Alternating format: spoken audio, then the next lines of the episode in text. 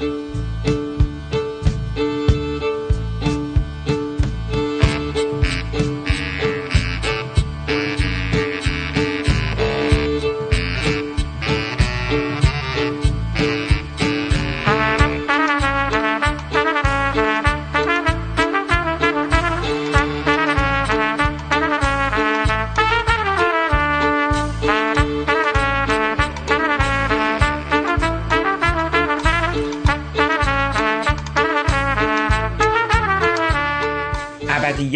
روز پادکست شماره 149 حقیقت و مرد دانا مجموع گفتگوهایی درباره 80 سالگی بهرام ویزایی. این برنامه بهرام ویزایی به روایت مجید مزفری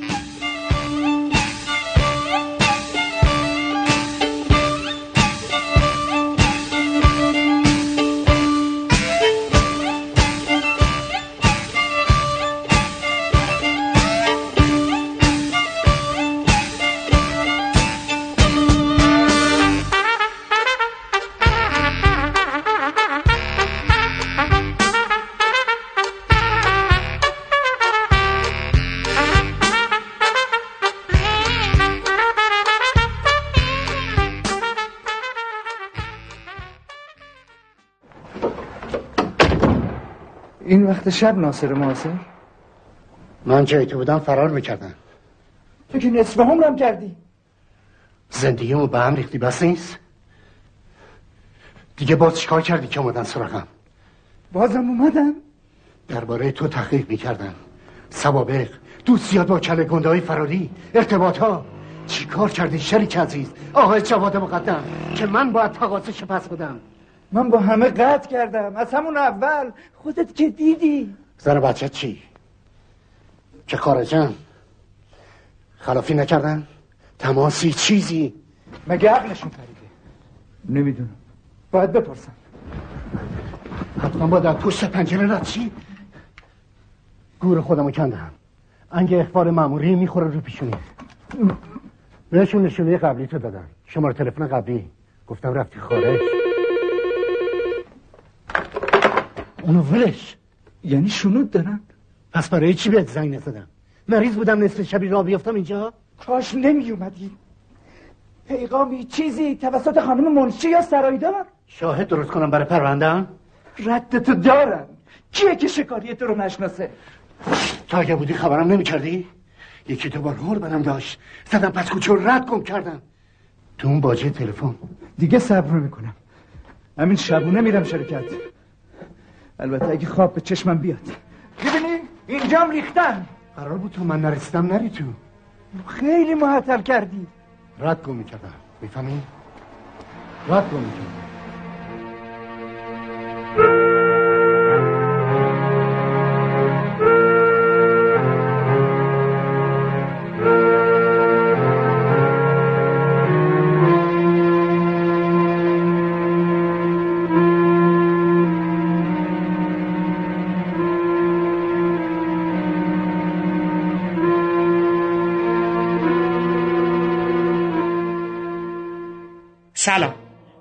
صرافی زاده هستم و خورسندم که شما پادکست ابدیت و یک روز رو برای شنیدن انتخاب کردید.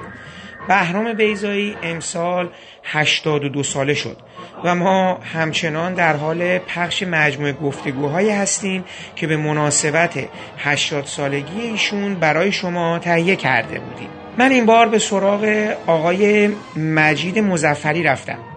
بازیگری که نخستین بار در فیلم غریب و مه با بهرام بیزایی همراه شد و سالها بعد از اون فیلم با ایفای نقش در فیلم های مسافران، سگکشی و وقتی همه خوابیم به یکی از چهره های نظرگیر و به یادماندنی آثار سینمایی بهرام بیزایی تبدیل شد. بد نیست پیش از شنیدن صحبت های آقای مزفری یادآور بشم که این گفتگوی ما به صورت تلفنی هنگام سفر ایشون به کانادا صورت گرفته و شاید اگر فرصت بیشتر و البته موقعیت بهتری برای ما فراهم بود ایشون صحبت‌های بیشتری رو درباره همکاری هاشون با بهرام بیزایی با ما در میان میگذاشتند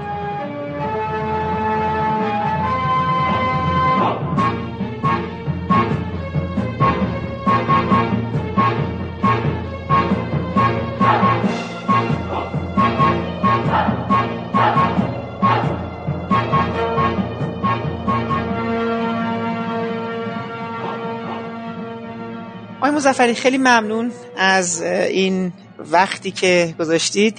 یک نکته خیلی جالبی که وجود داره درباره رابطه شما با بیزایی این هستش که کارنامه بازی در حقیقت حضور بازیگرا رو تو فیلماشون نگاه می‌کنیم. چه بعد از انقلاب چه قبل از انقلاب. خیلی به ندرت پیش می اومد که یک بازیگری رو باهاش مداوم کار کنن. خب قبل از انقلاب مثلا آقای فنیزاده میاد بعد مثلا آقای پرورش میاد. ولی خب مثلا قبل از انقلاب آقای منوچهر فرید هستن.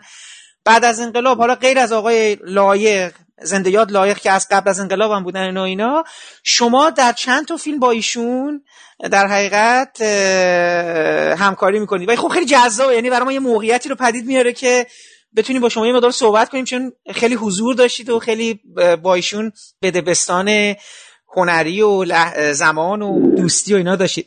ولی قبل از اون چون این گفتگو درباره 80 سالگی تولد آقای بیزایی دوست دارم این سوال ازتون بپرسم.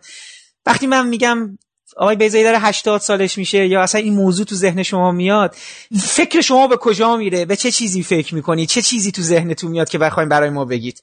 خدمتتون ارز کنم که در مورد آثار آقای بیزایی روشش نوشتاش و فیلمنامه ها و نامشنامه هاشون کتابایی که نوشتن در مورد اینا بخوایم صحبت کنیم خیلی سخته. خب در مورد خود شخصیت بیزایی صحبت کردن به عنوان دوست و این مدتی که من با ایشون در ارتباط بودم خب خیلی راحت. یعنی هیچی دیگه خاصی نداره.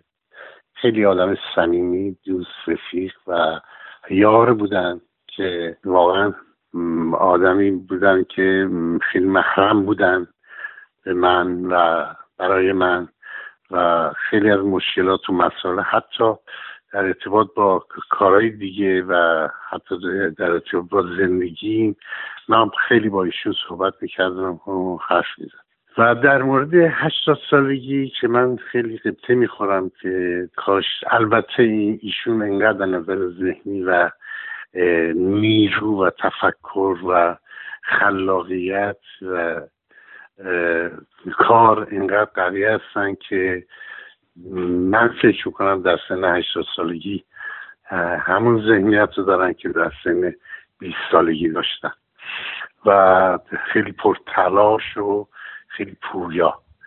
خب من خیلی بارها گفتم اینا که ادبیات نمایشی ایران با بودن ایشون خب خیلی خیلی گویاست.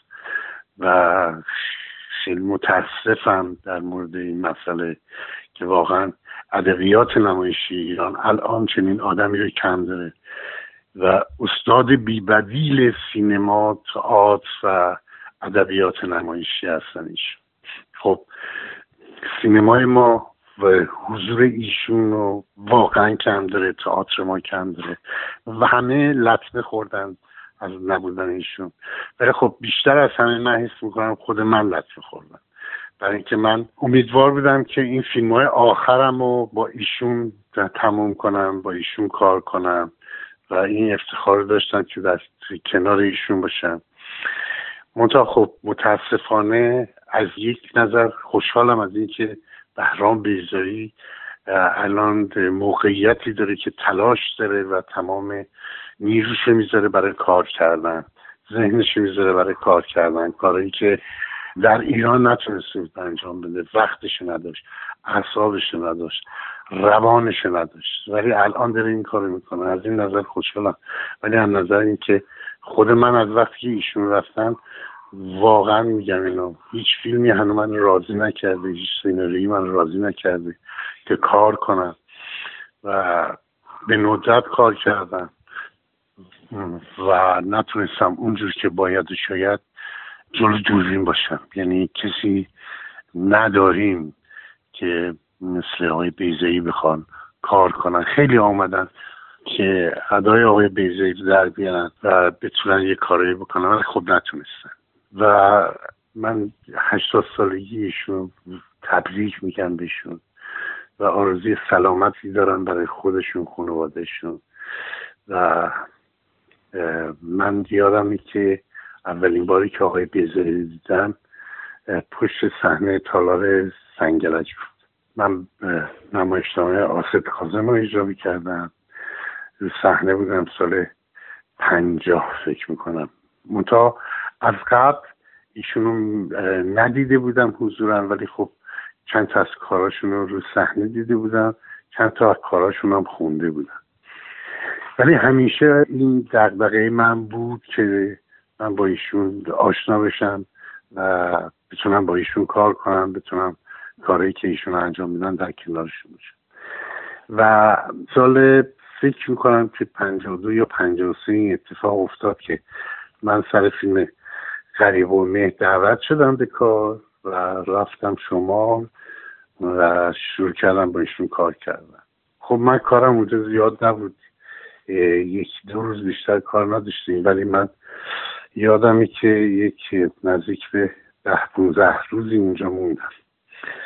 شایدم بیشتر شایدم کمتر نمی‌دونم. ولی همیشه می‌رفتم سر صحنه مواقعی هم که کار نداشتم. از دور میستدم و کاریشون رو می‌کردم نگاه می‌کردم و سعی می‌کردم که بیشتر بیاموزم بیشتر خودم رو نزدیک کنم به آقای بیزایی در مورد کاراش و خودش. آدم باید خیلی نزدیک باشه با بهران بیزایی تا بتونه در مورد ایشون صحبت کنه. ولی تا اونجا که من جسته گریخته شنیدم از زبان خودشون یا دیگران این دوران نوجوانی و جوانی و کودکی که خانواده متولد شدن که ایشون خانوادهشون همه دانشمند بودن همه اهل قلم بودن اهل ادبیات بودن و ایشون توی همچین خانواده بزرگ شدن و بیش از سنشون و بیش از اتفاقاتی که اطرافشون میافتاد می‌دونن و آگاه بودن و هستن. و خیلی از مواقع از خیلی از کسایی که نمایشنامه می نوشتن اون موقع مطلب می نوشتن پژوهش می کردن خیلی جلوتر بودن. و خب دوران سختی رو گذروندن بارها و بارها من شاهد این بودم که می‌دیدم که چه اتفاقاتی از طریق مسئولین وزارت ارشاد و از طریق همکارا و از طریق دوستان و وقتی که ایشون میذاشتن برای نوشتن علاقی که داشتن تلاشی که می‌کردن و برخورد ناجوان مردانی که با ایشون می‌شد. قدر این آدم رو ندونستن. یعنی من فکر کنم خیلی بیش از اینا دولت مردای ایران بایستی اگر بشه اسمش رو دولت مرد بایستی دکترا می‌دادن به آقای بیزایی نه یک کشور غریبه این حرکت رو بکنه. چون لایق یه همچین نشانی هستن آقای دکتر برهان بیزایی می‌دونین ماها خیلی کوتاهی کردیم در مورد این آدم و قدری همچین آدم رو ندونستیم. کسی بود که فقط به فکر ایران بود فقط به فکر نمایش بود فقط به فکر ادبیات بود. برام بیزاری نمیشه در موردش آدم بگه که سناریست بود کارگردان بود نمایشنامه نویس بود نمی‌دونم تئاتری بود کارگردان تئاتر بود پژوهشگر بود. مجموعه کامل و بیبدی یه آدمی که دانش کامل داشت در مورد این هنر نمایشی این ادبیات نمایشی. و خب کار کردن با ایشون از یک زاویه که نگاه می‌کنی خیلی سخت بود. برای اینکه شما به عنوان بازیگر یا هر همکاری دیگه حتی فیلم بردار صدا بردار موسیقی چون ایشون آگاه بود به همه اینا. و بایستی شما هم به آگاه باشی. یعنی بفهمی اون چیزی که بهرام بیزایی می‌خواد درک کنی اون چیزی که میگه و بتونی اجرا کنی. بتونی درست هم اجرا کنی. برای اینکه بهرام بیزایی اصلا گذشت نداشت راجع این مسئله. اگه قرار بود که من یادم سر یک پلانی 26 هفت بار تکرار کردن و تا اون چیزی که نمی‌خواست یعنی اون چیزی که می‌خواست دست بردار نبود. مطمئنا همونو می‌خواست و همون هم باید اجرا می‌شد.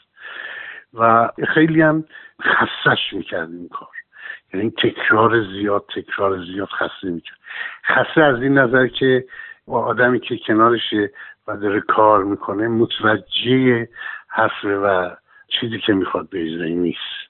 و این خیلی سخت بود. ولی از نظر خصوصیات اخلاقی و نوع برخود با هنرمندا با کسایی که باش کار می‌کردن فرق نمی‌کرد. اون کسی که خدمات بود پذیرایی می‌کرد یا اون کسی که نقش اول فیلمش بازی می‌کرد یا فیلم بردارش بود یا هر کسی دیگه. فرق نمی‌کرد. اینقدر صمیمی اینقدر انسانی برخورد می‌کرد که من هنوز واقعا ندیدمش کارگردانی رو که اینجوری برخورد کنه با عواملی که در کنارش هستن و داره کار می‌کنن و اگر یه نفر از در وارد می‌شد متوجه می‌شد که این آدم امروز شارژ شارژ نیست مشکل داره نداره. براش مهم بود که یه نفر که میره سر کارشون با انرژی بره با فکر خوب بره با آمادگی کامل بره با انگیزه باشه. من یادم یه دفعه آقای حمید سلاحمند سر فیلم مسافران صبح ساعت نه به من زنگ زد من کاشان بودم. بعد گفتش که من اشتباه کردم امروز تو کار داری ساعت یک باید اینجا باشی. و من بلا فاصله حدودا سه ساعته خودم رسوندم تهران. و ایشون من وارد شدم متوجه شدم من التحاب دارم. برای اینکه این التحاب رو من سه ساعت پشت فرمون اون موقع یادم یه رنا داشتم. از کاشان سه ساعت خودم رسوندم. طرف فرمانی اونجا هم کار می‌کردیم. وقتی که من دیدن من کشتن کنار گفتن چی شده؟ گفتم که هیچ. گناه یه التحابی داری؟ گفتم که من حمید من اشتباه کرده بود. ساعت نه به من زنگ زد من کاشان بودم خودم رسوندم. از اون لحظه بعد من قدغن کرد که اصلا من بعد از فیلم برداری کاشان دیگه نرم. و این مدتی که با ایشون مثلا سر صحنه هستم با خیال راحت بیام با اعصاب راحت بیام و با اعصاب راحت برم. من خیلی برام مهم بود و مهمه که با آدمایی که کار می‌کنیم دلشون برای همگی به تپه و اینقدر حساس باشن و بهرام بیزایی یکی از آدمایی که من یکی افتخارم اینه که در کنار ایشون بودم و چهار تا فیلم در خدمتشون بودم و کار کردم. از این نظرم خیلی خیلی ناراحتم از اینکه چرا ایشون توی چنین موقعیتی بایستی خارج از ایران باشن و ما ایشون نداشته باشیم. به نظر من هنر زبان معترضی به بدی ها و زشتی ها بهرام بیزایی هم در زندگی خصوصیش این زبان داره و هم توی کاراش این زبان داره. و به هیچ عنوان از چیزی که خودش تصور می‌کنه خودش فکر می‌کنه و خودش تصمیم می‌گیره راجع به کاری و نوشتهش به چیزی دیگه ای اهمیت نمیده. جز انسانیت جز این زبان معترض به بدی ها و زشتی ها و هیچ موقع هم دستوری کار نکرده هیچ موقع هم سفارشی کار نکرد هیچ موقع هم هیچ چیزی رو نذاشته بهش تحمیل بشه و یا خودش رو تحمیل کنه. و احترام زیادی نسبت به خواننده ها و تماشاگراش داره. من یادمه که یک دیالوگو توی سکوشی اشتباه کرده بودم و اشتباه خیلی خیلی کوچیک بود ولی معناش فرق می‌کرد.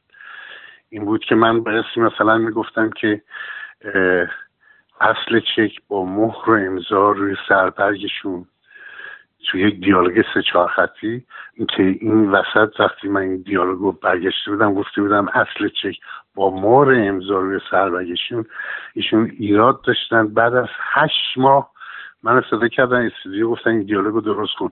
برای اینکه مهر و امضا باید بشه نه مهر امضا. و من وقتی که همش فکر می‌کردم که چجوری میشه بعد از هشت ماه این حس و این دیالوگو دقیقا باز دوباره من بگم و تو استودیو چند بار گفتم ولی صدا به داد من رسید و یه مهر و امضاری او رو وسط این دیالوگ گذاره و دیالوگ درست شد. ولی من همش تو این فکر بودم که تماشاگر متوجه این قضایی نمیشه. ولی آیه بیزایی کوتاه نیومدن و گفتن که نه ما نباید فکر کنیم تماشاگر متوجه نمیشه. باید فکر کنیم که تماشاگر متوجه میشه. و در ضمن این دیالوگ وقتی اشتباه گفته بشه معنای دیالوگ فرق می‌کنه. وقتی شما میگی مهر و امضا یعنی هم مهر هم امضا. ولی وقتی که میگی مهر امضا یعنی یک امضایی که فقط یه مهره یک مهری که فقط یه امضاست. اون یکیه. ولی اون دو تاست. یعنی دقیقا تو کارشون اینجوری بودن. و احترام زیادی هم نسبت به همکارای خودشون داشتن. بهرام بیزایی هیچ موقع خودشو نخواست عرضه کنه. به همین دلیل هیچ موقع دنبال این قضایی نبود که با کارش تجارت کنه. و براش مهم این بود که کاری که حس می‌کنه الان جامعه احتیاج داره و باید دیگه می‌گفت و برای جامعه خودش هم می‌گفت برای ایران می‌گفت برای ایران زمین. برای جشنواره ها نمی‌گفت. برای آدمای جشنواره ها نمی‌گفت. برای جوایز جشنواره ها نمی‌گفت. ما نمی‌تونیم بگیم که ایشون نتونست. اگر بهرام بیزایی می‌خواست مطمئن باشیم تمام کاراش در جشنواره‌های جهانی می‌رفت. و می‌دونست که چیکار بکنه. می‌دونست که چجوری کار کنه که جشنواره خوششون بیاد. ولی اون نه. اون فقط فکر می‌کرد که باید کاری بکنه که مال مردم ایرانه. تو فرهنگ ایرانه. من ندیدم توی جامعه هنری ما اینو به سراحت بگم. پاشم وامیستم ندیدم کسی مثل دکتر بهرام بیزایی ایران دوست باشه. و اینقدر به ادبیات ایران احترام می‌ذاره. اینقدر وابسته به ادبیات ایران باشه. و من یکی از افتخارات همینه. کارنامه کاری که چهار تا کار با کردم البته من با کار با خیلی از کارگردان خوب کار کردم. حالا اتفاقا آقای مزفری می‌خواستم همینجا اگه اجازه بدین. ببینید من اولین تصویری که تو سن کودکی داشتم از فکر مثلا یکی از اولین فیلمایی که رو پرده دیدم فیلم آوار بود. که یادم اونجا بله. شما توی تیم بازیگری یک در حقیقت جوان سرکش خروس بازی بودید که بله. حالا پدر که آقای مشایخی بود فوت می‌کنه و دیگه با آقای موتی و اینا دیر اون آوار کرد. خیلی تصویر جالبی بود. ولی بعدا یواش یواش توی سینمای ایران شما یک شمایل فیگوری پیدا کردید که به خاطر هم تیپتون هم این ورزیدگیتون هم این قامت شما خیلی توی این نقش های تقریبا میشه گفت اکشن ولی حالا با اون مفهومش اکشن نبود ولی فضا فضای پرحادثه ای بود. مثل در مسیر تندباد بود مال آقای جعفری جوزانی کشتی آنجلیکا بود سابالان بله. بود. اینجا جنگ نفتکشا بود بله. جنگ نفتکشا بعد مثلا می‌خوام همین رو بله. جنگ نفتکشا اینا یعنی اون شمایل همچنان ادامه پیدا می‌کنه. حتی تو سایه های حجوم و اینا اینا البته همه بعد مسافرانه می‌رسیم به مسافران. چون که خب فرمودین که اون غریب خب نقش کوچکی بود و آنچنان مثلا برای جایی برای عرض اندام نداشت. می‌رسیم به مسافران که شما انتخاب میشین دوباره توی یه تیم وسیع بازیگری یعنی خانم معتمداریا هستن آقای زنده یاد جمشید اسماعیل خانی بود هرمز هدایت هستش زنده یاد خانم روستا خانم روستا همه یعنی یعنی یه بله. تیم اصلا آره بله. دیگه خانم زنده یاد جمیله شیخی بود آقای بخشی بودن بله بله. بخشی خانم شیخی خدا بیامرز بله. بودن خانم بیات هستن بله همه بله. بله. که شما تو اون تیم حالا جالبه ما مثلا اگه بگیم فقط یه نفر نقش اوله که خانم در حقیقت خانم بزرگ باید باشه بله. همه تقریبا میشه نقش دوم. که شما هم جایزه بهترین بله. نقش دوم می‌برید به خاطر همون سال بله. هفتاد توی جشنواره فجر. اون موقع چون ماهو یه روشن فکره یه استاد دانشگاه یعنی اینجوری که ساخته میشه با اون چند تا دیالوگ. که حالا با یکی از شاگرداش هم ازدواج کرده که خانم میشه فاطمه تمداریان بله. خب برای من جالبه. اینکه بیضایی بعد از اون همه سال برمیگرده و تو اون تیم casting شما رو برای این نقش انتخاب می‌کنه در زمانی که شما در روزهای اوجتون هست که دارید کارهای میگم شمایل سینمای جریان اصلی هستید. میگم حتی مثلا تشکیلات و اینا رو هم بخوایم برگردیم عقب. یه قامتی پیدا کردیم خب مثلا یه بازیگر جریان اصلی هست. خودتون چه احساسی داشتین؟ اصلا این انتخاب بازیگران مسافران به چه صورت بود؟ آقای بیزای خودشون مستقیما از شما خواستن شما رفتید بازیگرید حالا تستی دادید. چه جوری بودش اون سر انتخاب مسافران؟ من خدمت عرض کنم که خب تو اون دوران دورانی بود که سینما ایران سینمای قهرمان پروری بود. یعنی سینما قهرمان می‌خواست. مثل الان نبود که ما متاسفانه الان تو سینما قهرمان نداریم. حتی قهرمانی که نه فقط اکشن کار کنه قهرمانی که چالش های الان جامعه رو بگه هم نداریم و من خدمتتون عرض کنم که حالا سر مسافران یه اتفاق جالبی که افتاد این بود که من دو سال بود که سینما رو گذاشته بودم کنار هستم اصلا نمی‌رفتم طرف سینما. و کم کم داشتم یه مغازه باز کرده بودم تو گوهرداشت کرج داشتم کار زندگیمون می‌کردم. کم کم داشتم واقعا از این کار می‌رفتم بیرون. منتها روزای جمعه من میشستم تا زور که مغازه باز بود تا ساعت سه چهار زور که میبستیم تا ساعت سه چهار میشستم.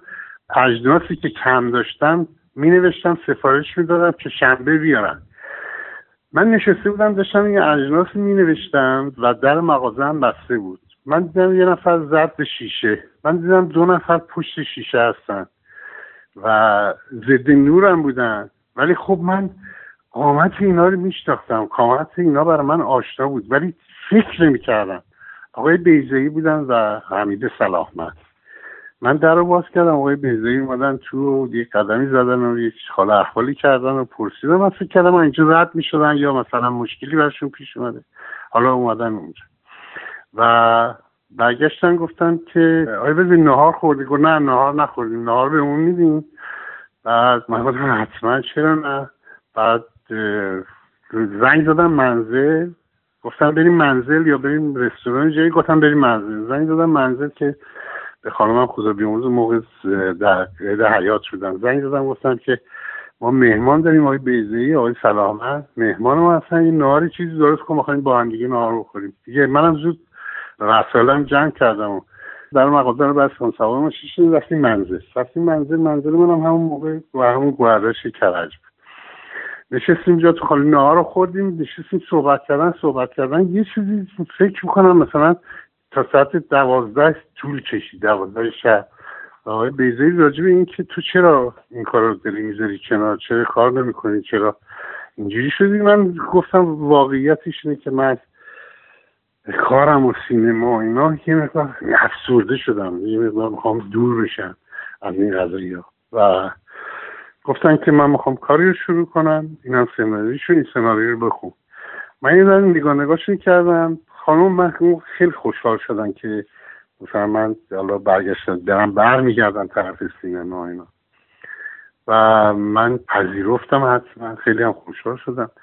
سناریو گرفتم و آقای بیجه اینا رفتن و من شروع کردم همون شب تا صبح این سناریو رو خوندم.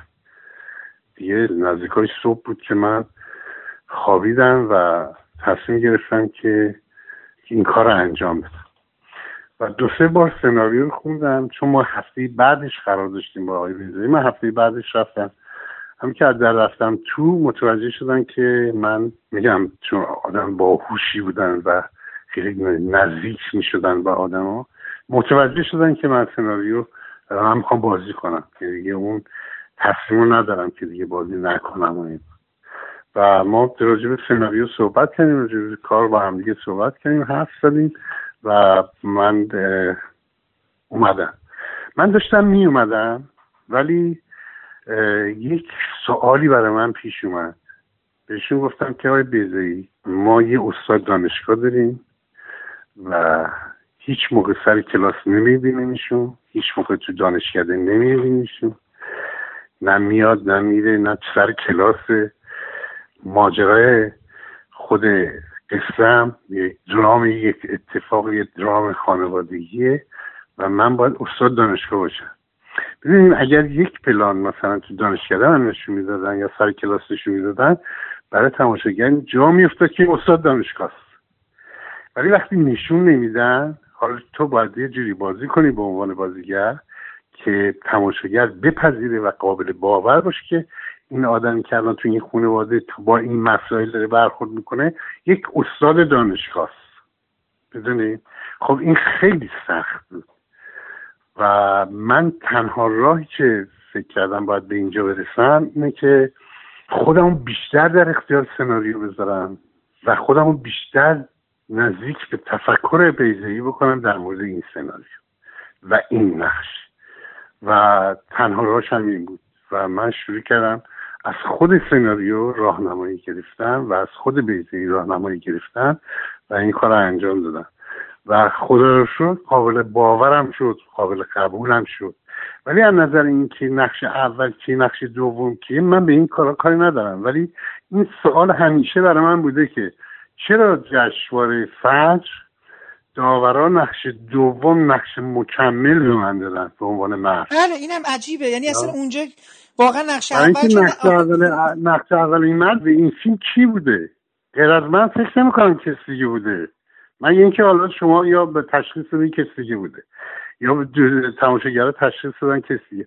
ولی من نمی‌دونم چرا این کارو کردم البته می‌دونم چرا این کارو کردم ولی خب می‌دونی برای اون دو آورا خیلی چیز بود.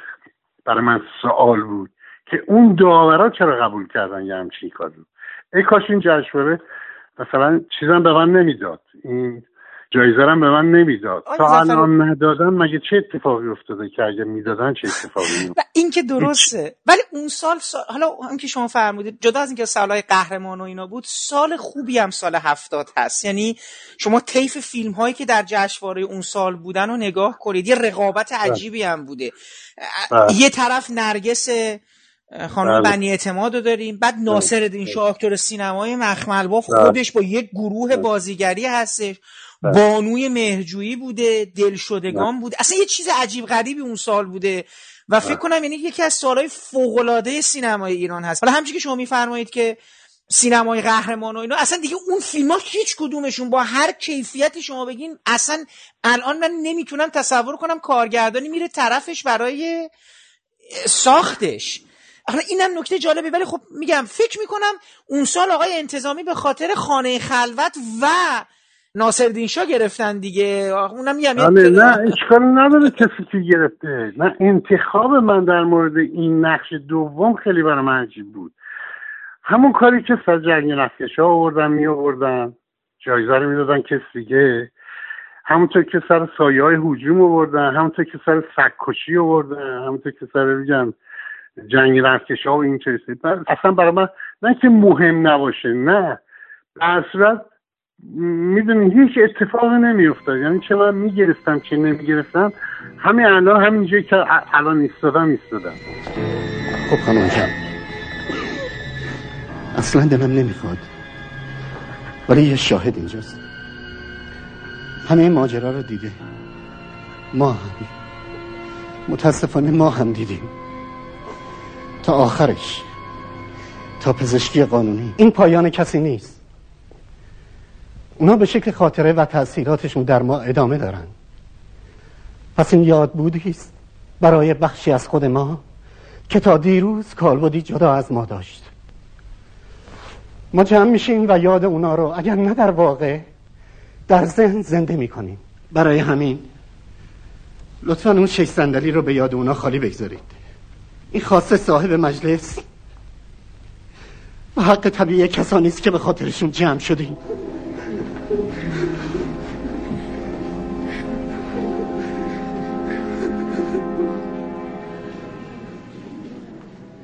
الان تمام لطمه که سینمای من سینمای ایران به من زده اینو بازم میگم.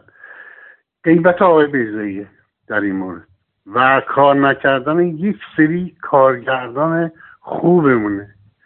مثل آقای نمی‌دونم مهجی کار نمی‌کنن آقای کیمیایی کار نمی‌کنن آقای محمد بزرگی کار نمی‌کنه سیری سلمانی کار نمی‌کنه.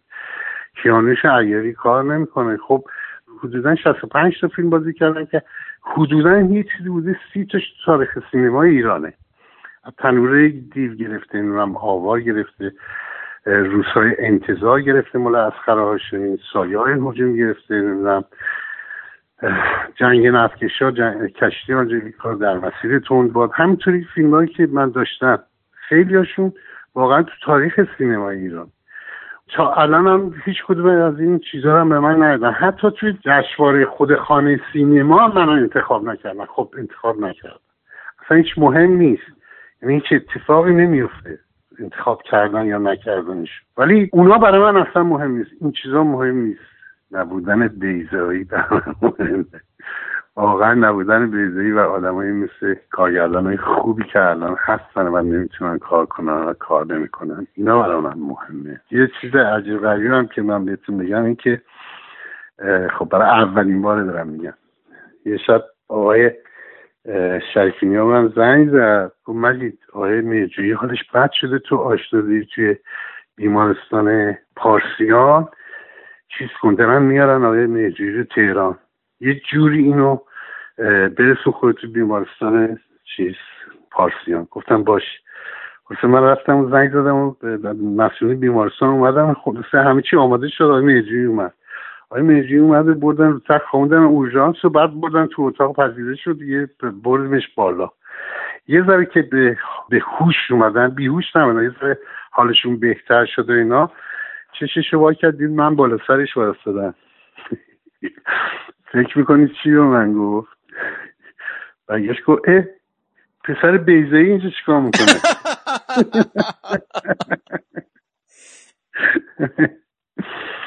این خیلی برای من قشنگ بود. خیلی خوبه می‌دونید و خیلی هم هستن الان توی سینمای ما. حالا نمی‌دونم شاید این توهمه نمی‌دونم چیه. خیلی ها من شنیدم مثلا میگن که آقا بریم زنگ بزنیم دنبال مزفری بگیم بیاد برای این فیلم. میگن بابا اون پیش بیزهی بوده من میاد کار کنه من می‌کنه این کار اینا دسته که واقعا اصلا اینجوری نیست. واقعا دوست دارم با این جوونا کار کنم. دوست دارم که تجربیات خودم رو بگم نمی‌دونم از اونها چیز یاد بگیرم اینا. ولی خب بازم میگم دکتر بهرام بیزه هیچ چیزی دیگه است. ببینید جناب مزفر یه نکته دیگه که در مورد مسافران وجود داره. یه چالش اون قسمتی هستش که درست میفرمایید. یعنی ما نه تنها شما تمام آدمای دیگه ما گذشتهشون رو با یکی دو دیالوگ بیشتر گذشته و حالشون رو با یکی دو تا گفتگو بیشتر در نمیابیم یعنی یه بخش این بوده که جا انداختن این قضیه برای تماشاگر بوده. من همیشه فکر می‌کردم که این شاید یه مقداری که ما در مورد این آدما خیلی عمیق نمیشیم درباره این وضعیت ذهنی اینها. خود وضعیت که روایت اون وضعیت که خیلی برجسته است. اما یه نکته دیگه ای که وجود داره به نظرم چالشی که مثلا شخص شما باش روبرو میشید و یا زنده یاد جمشید اسماعیل خانی یا همه اشخاص دیگه یه مرزی باید توی این بازیشون برقرار می‌کردن. مثلا برای شما تو اون سکانس توی عتیق فروشی رخ میده. ببینید فاصله بین سفارش دادن برای عروسی تا سفارش دادن برای عزا. یعنی در حقیقت برای لحظه ای که باید خبر رو بشنوید تا باور کنید و بله. همه چی تغییر کنه خب به خاطر سبک بیزایی این در یک فشردگی زمانی اتفاق میفته و اصلا کلا این مراسم این که اینا فاصله بین عروسی تا عزا اینقدر باید سریع طی بشه. شما به عنوان بازیگر چجوری این رو پذیرفتید و چگونه سعی کردین رو انتقالش بدید؟ حالا اینو که دارم میگم من می‌خوام بگم در اساس من فکر می‌کنم چیزی که بیزایی از بازیگر می‌خواد مثل مومیه که باید در دستان اون نرم بشه. حالا نمی‌دونم چقدر به شما اجازه میده بداهه وارد بکنید چقدر اجازه میده خودتون باشید یا سعی کنید از اون جهان بیرون بزنید. ولی خب اینجا خیلی نقطه کلیدی هست. مثلا در مقابل چیزی مثل سگکشی که حس ما در طول این مسیر با ناصر معاصل شکل می‌گیره و حالا می‌رسه به اون نقطه انتهایی شما یه موقعیت دیگه رو باید به سرعت به آنی باید تغییر کنه تمام حس و رفتار و عملکرد و واکنشاتون. خیلی سخت بود به نظر من. نمی‌دونم حالا چقدر برای شما چالش برانگیز بوده. حالا من خدمتتون عرض بکنم که این ماجرا که یک بازیگر اونجوری نبود که بهرام بیزایی بخواد یک بازیگر به عنوان یک ابزار به عنوان یک اکسسوار صحنه استفاده کنه. نه اصلا اینجوری نبود. بهرام بیزایی وقتی که مثال می‌زنم به من من دوربین بودم یه پلان بازی می‌کردم وقتی قرار شد تکرار بشه به من می‌گفتن مثلا ریتم تونتر باشه یا کنتر باشه خب؟ یا مثلا اینجا رو با این لحن لحنت عوض شده. به لحن قبلی نمی‌خوره. یا تو پلان بعدت می‌خوای یه همچین حرکتی رو بکنی.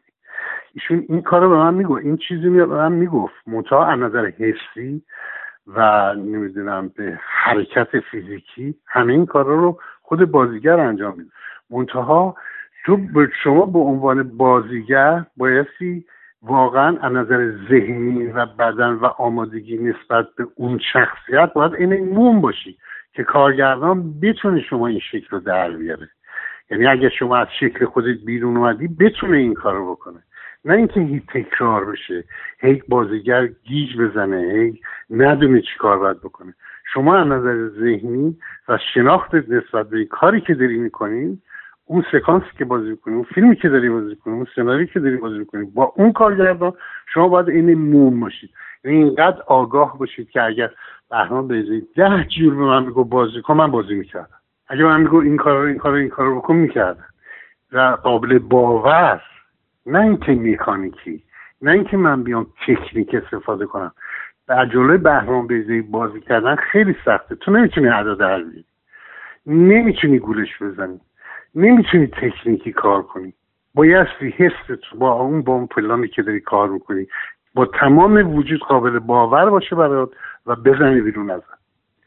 یکی این یکی هم شما این سناریوی مسافران و اصلا آدما رو شما اگه جدا کنی می‌تونید بگید آه یک جامعه دو رنگ جمع شدن قرار یک عروسی بگیرن یک اتفاقی میفته این وسط این عروسی تبدیل به عذا میشه.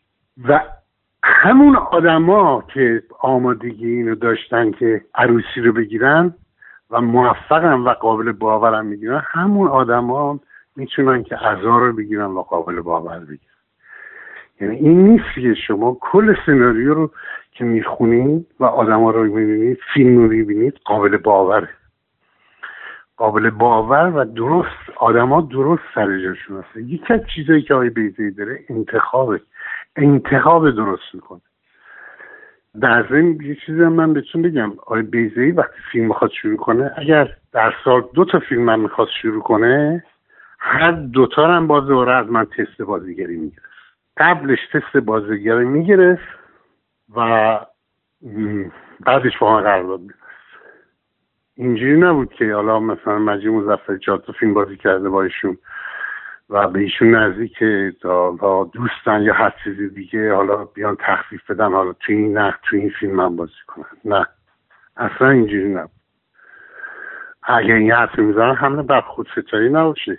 سر فیلم وقت همه خوابیم آیا بیزایی من انتخاب نکردم برای کاراش برای هیچ کدوم از نقشه انتخاب نکردم وسط فیلم برداریشون بود یه ما گذاشته بود سر فیلم برداریشون گذاشته بود به من زنگ زدن. زنگ زدن گفتن مجید بیا سر صحنه کارت دارم من بلند شدم بیرون رفتم سر صحنهشون و بودم تا عصری که کارشون تموم شد. عصری با همدیگه سوار ماشین من شد و با همدیگه رفتیم تا طرف منزلش. و خودشون بودن و من. خودشون برگشتن گفتن که این نقش رو من به هر کی دادم تعدادش رو نمی‌دونم. شاید بالای پنج شست نفر بودن که تست دادن. برای این نقش نتونستن نه در نیومده نقشه. و نقشه نقشی که شما نباید تیپ بازی کنید چون از تیپ بازی کردن خیلی بدشون میومد باید قابل باور باشه باید همه چی درست باشه. و من سناریو رو به اون روز دادم و من رفتم خوندم و یه جلسه هم با هم دیگه صحبت کردیم. از فرداش من یک فرصت خیلی کمی داشتم که خودم آماده کنم برای این نقش. و من چنین شخصیت هایی رو تو فیلم دیده بودم که این آدم ها رو. ولی همیشه سعی کردم که از خود بهرام بیزایی کمک بگیرم و از سناریویی که در اختیار من گذاشته کمک بگیرم. و من تمام تلاشمو کردم و سعی کردم قابل باور این کارو بکنم. و خوشبختانه راضی هم بودن و اونا هم که دیده بودن راضی بودن. و تیپ نبود. اگر شما مسافران رو یک جامعه بگیری قشرهای مختلف در کنار هم دیگه قابل باور در ارتباط با هم جمع شدن یک فاجعه پیش میاد یک آینه که نماد زندگی نماد روشنایی و این از بین میره و گم میشه و همه چی تبدیل به اعضا میشه. و اگر شما قابل باور باشه براتون کار سختی نیست. کار بهرام بیزی درست سخت کار کردن باشه ولی اگر متوجه بیان بیزی بشین متوجه بشین که چی دارید کار می‌کنید و خودتون رو در اختیار این همون موم خودتون رو در اختیار کار بذارید مطمئنا خیلی هم لذت بخشه. به عنوان دانشجوی سابق مجبورم یکی از درسایی رو که به ما دادین بهتون یادآوری کنم. پذیرش واقعیت وقتی تغییر دادن شرایط از ما ساخته نیست. درسیه که من ازش نمره خوبی نگرفتم. چون خیال می‌کردم هر شرایطی رو میشه تغییر داد. حالا ما یه بچه ناقص داریم که فقط ماهی یک بار میبینیمش. باید داخم تازه کنی؟ پذیرش واقعیت. من از بعدش میترسم. تو هم. نگونه چرا یه بچه از پرورشگاه ور نداریم عجب وقتی گیر آوردی هر دختری که بشه اسمشو گذاشت مهتا هیچکس به اندازه اون منو نمی‌فهمی حتی حرفایی که هیچ وقت به زبون نیوردم یا دردایی که ننوشتم. بدون اینکه نوشته باشم موضوع بچه رو حد و بدون اینکه نوشته باشه فهمیدم دلش به یه دختره. حالا حس می‌کنم داره به من یه علامتی میده. چی؟ همین. باور کن جایی دختری به این اسم منتظر ماست. این حسی که دستتون رو می‌ذارید لای کتتون. تو مسافران یه لحظه که غمتون رو می‌خوان نشون بدین این بله. ایده از کجا اومد؟ ایده بیزایی بود یا ایده خودتون بوده؟ خیلی این اینم یه, یه فیگوره یعنی یه قاب جالبیه دیگه. من این تصویر مثلا اگه بگم مثلا تصویر مجید مزفری توی چیز چه جوریه؟ توی اون مزافران اگه مثلا بگن یه, یه لحظه شو بگی میگه همون لحظه ای که این دستشو می‌ذاره توی داخل کتش و یه آهی می‌کشه. این خودتون رسیدین به ایزایی چیزی یادتون خب، هستش؟ ببینیم ما قبل از اینکه بریم جلو دوربین من اینجوری بودم. حالا بقیه رو نمی‌دونم. من اینجوری بودم. قبل از اینکه بریم جلو دوربین خود من تقاضا کردم یه بار جلو بیزایی انجام بدم. و اجرا کنم کامل. کاری هم به دوربین نداشته باشم که دوربین کجا هست نیست و چجوری البته من برای دوربین دارم بازی می‌کنم. و این که بگم من به دوربین توجه نمی‌کنم اینا اشتباهست. بایدم توجه کنم بایدم خودم در اختیار دوربین بذارم در اختیار نور بذارم در اختیار میزانسن بذارم. همه اینا خوب. ولی من قبلش اصلا کاری نداشتم به این مثلا جلوی بیزیبی برنامه اجرا کردم اجرا که کرد می‌کردن مثلا من گفت خوبه همین کارو بکن. یا اینکه یه مقدار اسلامی کردن یا اصلا می‌گفتن نه مجید اصلا این کارو نکن. و بیا مثلا این کارو بکن. یه بار دیگه انجام بده این کارو نکن. اصلا یه جور دیگه انجام بده. متاد یه جور دیگه انجام بده نه دور از اون شخصیت. همون شخصیت حالا همون اون باشه ولی یه جور دیگه. یک فرم دیگه. همون آهنگ صدا همون ریتم صدا همون خصوصیات فیزیکی ولی یک جوری دیگه یک فرم دیگه. شاید مثلا من خیلی با آرامش چرا انجام میدم؟ گفتم مثلا یه ذره عصبانی تر. یا این کار کرد. ببینید با بهران بیزی کار کردن میگم خیلی لذت بخش. ولی باید خیلی آگاه باشی به کاری که داری می‌کنی. توی سگکشی می‌دونی من چی گفتن گفتن که کوچکترین اشتباهی بکنی فیلم من لو میره. و باید طوری بازی کنیم که تماشاگر براش همه چی قابل باور باشه. و در نهایت وقتی که اون خانم از اون کلبه میاد بیرون شک بهش وارد میشه. بار اول این اتفاق نیفته. بار پنجم هم که می‌بینه باید این اتفاق بیفته. بار سوم هم که می‌بینه باید این اتفاق بیفته. تو باید طوری بازی کنی و اینقدر قابل باور باشه که اگر بار سوم اولین پلان تو رو دید یاد فینال فیلم نیفته. نمی‌دونم برای شما تجربه شده یا درست میفرمایید. اتفاقا من این نکته رو می‌خواستم دقیقا اشاره بهش بکنم. من فیلم رو که دوباره دیدم همین اواخر دیدم همین چند وقت پیش دیدم برای قبل از گفتگومون. می‌خواستم اتفاقا بگم همین نکته رو. ببینید چیزی که توی این سه تا نقش وجود داره سه جهان متفاوته.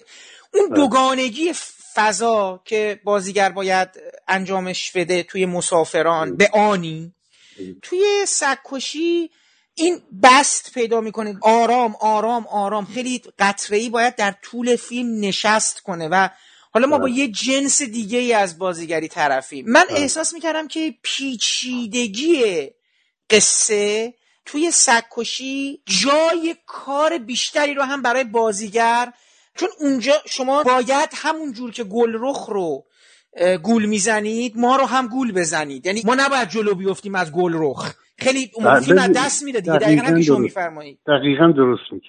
یکی از اشتباهاتی که خیلی از بازیگرا خیلی از نویسنده خیلی از کارگردانا می‌کنن اینه که پیشورز میدن تو بازیشون. یعنی اینکه اگه قرار باشه من نقش منفی بازی کنم یعنی اولین پلان که میدم جلوی طوری بازی می‌کنم که همه می‌فهمن من منفیه یا آدم منفی فلان. خب اگه قرار باشه همه آدما آدم منفی اولین باری که من باش برخورد می‌کنم اونجوری باشه پس جنایتی کلاهبرداری مسئله و چالشی پیش نمیاد تو جامعه. اتفاقا من باید طوری بازی کنم که تماشاگر نفهمه یعنی گول بخوره. من پیشفرض دارم. یعنی من قرار بود بزنم تو گوش یکی که بچه ها توی پلان و تو شات هم بودیم توی فیلمی. حالا اسم نمی‌برم.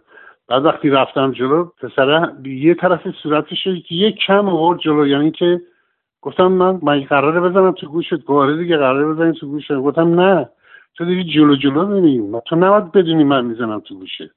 من نباید بدونم که الان مخال بزنم تو گوشه می‌دونین پیشورز ببین و همین دلیل خیلی از سناریوها خیلی از فیلمایی که شما الان می‌بینید تو ایران ساعت اول می‌بینید تا آخر حد بزنید چه اتفاقی میفته ولی توی مسافران کوچکترین پیشورزی رو ما انجام ندیدیم نه سناریو انجام می‌داد. نه خود به آیه بیزایی در ارتباط با دکوپاژی که داشت نه بازیگرا. این خیلی مهم بود. و این نباید اتفاق میافتاد. و خب برای یک بازیگر خیلی سخته که کارگردانش اونم آدمی مثل استاد بهران بیزایی برگرده بگه که بار پنجمین بارم تماشاگر بازی تو رو می‌بینه نباید حدس بزنه که آخر چه اتفاقی میفته خیلی تلاش کردم برای رسیدن به یه همچین چیزی. نگاهام لبخندام عصبانیتم همه چیز باید قابل باور باشه. نباید تکنیکی باشه به هیچ عنوان نباید بازی بشه نباید اصلا باید اینقدر قابل باور باشه برات که تماشاگرم باور کنه. و با کمک استاد بیزی و سناریو خوبش و همکارای عزیزم باعث شد که من این نقش رو خوب بازی در بیارم. البته جایزه اون ندادن ولی ولی آقای مزفر یه نکته جالب دیگه هم که وجود داره این تو این مسیری که بیزایی با شما طی می‌کنه. خب ما می‌بینیم فیلم به فیلم بیزایی یه مقدار این واضحه. خشبینتر عصبانیتر شده تر شده. اینجوری می‌تونم بگم. بله. شاید بشه بله. نسبت به موقعیت اجتماعی نقد اجتماعی رفتارهای بله. آدم ها اگر فیلم مسافران شاید لایه های پنهانتری داشته باشه در مورد همون رفتارهای اجتماعی یا روابط بین آدم ها اگر حتی ما اونو اون ساحت رو براش در نظر بگیریم. ولی فیلم های مثل سگکشی وقتی همه خوابیم فیلم های بسیار سریح گزنده و تلختری میشن.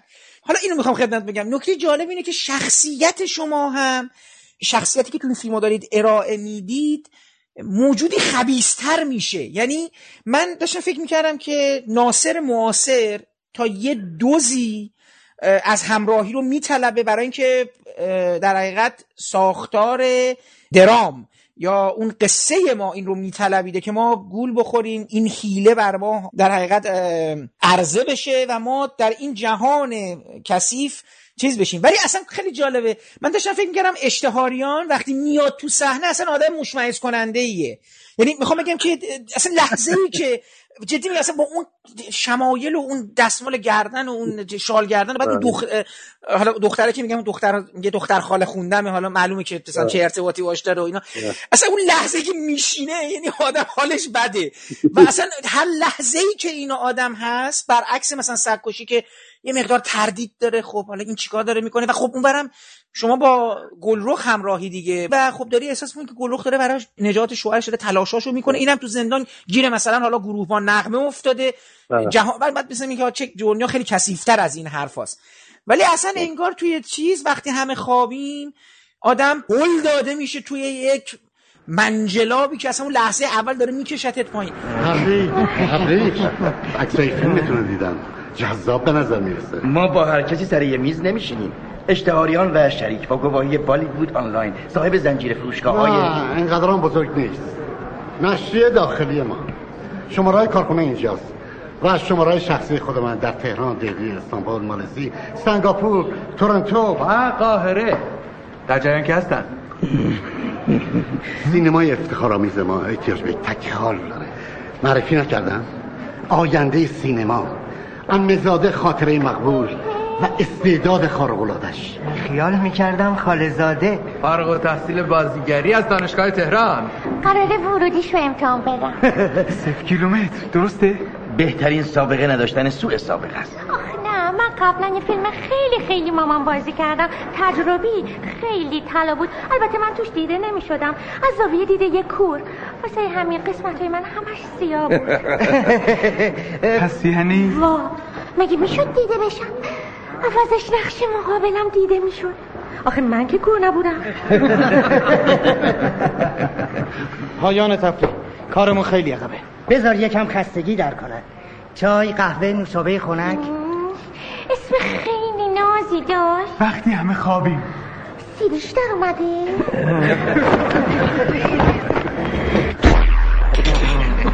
پیامش چیه؟ میشه اون برای آب آبش کرد؟ ما خواهان جدی تغییر پایان فیلم نامه ایم. اما زاده خاطره مقبول هر فیلمی رو بازی نمی‌کنه. چرا به خوشی تمومش می‌کنی؟ هر کسی سزاوار خوشبختیه. وقتش پای مردم بکشیم وسط. شهرستان ها مردم محروم نیازمند لبخند و شادمانی هن. حالا نوبت اینه که از معنویت حرف بزنید ما نباید وظیفه اخلاقیمون رو فراموش کنیم. محصولات ما به چه صورت ارائه میشه؟ ما بهترینش رو می‌خوایم. اینم در راه فرهنگ میهن عزیز ما. این تکرارا خرج داره. دیگه بسه. اینو می‌خوام بپرسم خودتون تحلیل نقشتون چه جوری هست؟ جدا از این خودتون احساس کردین که بیزایی در طول این سالها غمگینتر و سریحتر شده در اون زبانه؟ چون به حال میگم شما با هم دیگه در بیرون این فیلم ها و فیلم ها هم دارین حرف می‌زنید. مثلا وقتی فیلم نامه وقتی همه خوابیم دستتون یا سکشی یه فاصله مثلا با مسافران به لحاظ همون نگاه نگاه انتقادی. احساس نمی کردید خودتون؟ چرا؟ به همین دلیل می‌خوام به خدمتتون بگم که بهرام بیزایی هیچ موقع خودش رو سانسور نکرد. بهرام بیزایی هیچ موقع باج نداد. بهرام بیزایی چرا ول کرده است آخرین فیلمش رو ببینید همین چیزی که شما میگین. آسی شده بود. از جامعه آسی شده بود. از برخورد مسئولین با خودش آسی شده بود. یعنی اگر بهرام بیزایی میمون شاید کار به خیلی بدتر از اینا می‌کشید و فیلم های خیلی سریعتر و تونیتری میساخت که اتفاقا الان نمی‌دونم صحبتی با هم دیگه کرده بودیم که قرار بود یک فیلمی بسازن ایشون. دو تا پرسوناج بیشتر نداشت که منو مجده بودیم با هم دیگه خانم شمسایی بودیم. که با هم دیگه باعث بازی می‌کردیم. که اون سریعتر و همین اسیان بیشتری داشت از بقیه فیلماش. و خب نشد. متاسفانه نشد و بیزایی هم رفت. وقتی برای من سناریو تعریف کردن داشتیم صحبت می‌کردیم دیدم که اصلا چه ریتمی داره این کار چه ذهنیتی داره این کار چه تلاشی داره این ذهنیت. می‌دونین بهرام بزایی به همین دلیل گذاشته است. به همین همین همین برخوردا بود که همین چیزی که میگید وقتی فیلماشو می‌بینید تازه متوجه میشید دیگه نه خودشو می‌تونست سانسور کنه نه می‌تونست از این تلاش بیفته نه می‌تونست نمی‌تونست دیگه. به همین دلیل خود آخه درسته بهرام بیزایی بیاد منتظر این باشه که حالا یه آدم بگه نه یا آره. الانم که اونجا هست داره به فکر ایرانه داره به ایران فکر می‌کنه.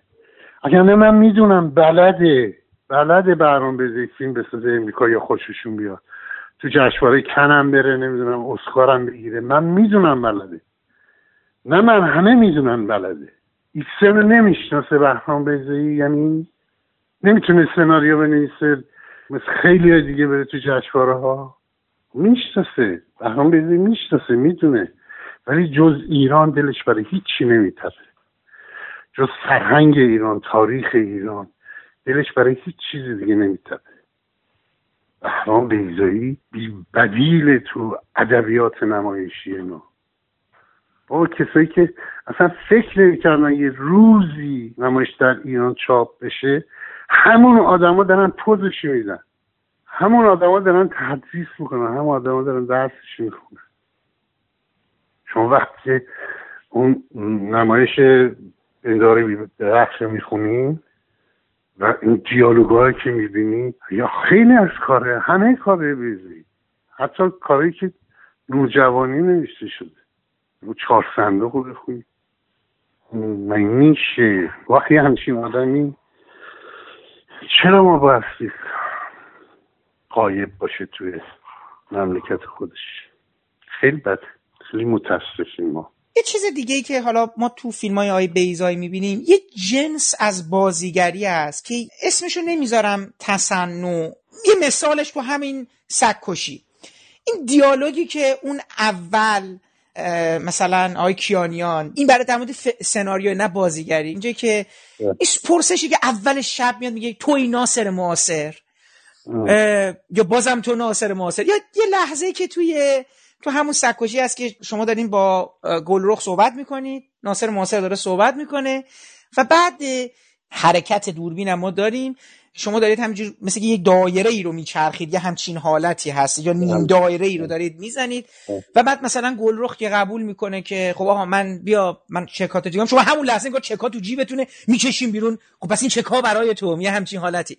من بله. می‌خواستم ببینم که موقعی که خودتون دارید مواجه میشی یه چیزی هست مثل جهان بیزایی من به عنوان تماشاگر بله. یا اینو باورش می‌کنم یا باشه فاصله ای دارم. یعنی شاید این نوع برخورد ها این نوع خطاب کردن ها این نوع صحبت ها یه مقدار مثلا به من فاصله بندازه. من احساس کنم که یه جور از یک واقع نمایی به دوره یه جور نمایشی حالا این اصطلاح هم نمی‌خوام دست مالی شده است استفاده کنم.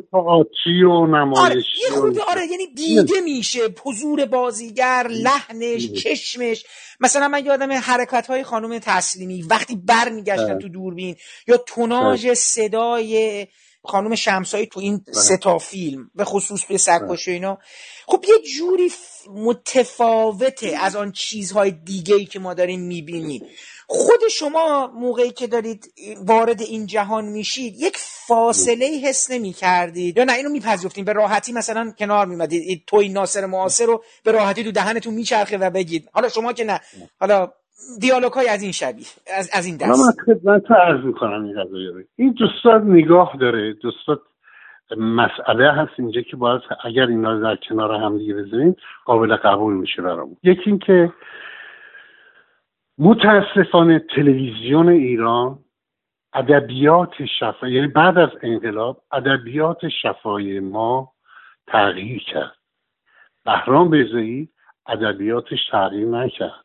ما تغییر کردیم. ادبیات نمایشی گویشمون اون چیزی که بهرام بیزایی می درسته. یعنی اگر این ادبیات شفایی ما عوض نمی‌شد تلویزیون این دریوری ها رو پخش نمی‌کرد عوض نمی‌شد و قابل باور بود برامون و در زمانی که قصه های این فیلم ها یا نمایش ها اتفاق میفته ادبیات نمایشی همون زمان خودشه. شما وقتی سگکشی می‌بینید این ادبیات شفایی که الان توی مملکت جاریه اینو نبینید اون زمانی که این اتفاق افتاده ببینید در ضمن همون موقعش هم اون ادبیات شفایی که باید انجام بشه تو جامعه انجام نمی‌شد.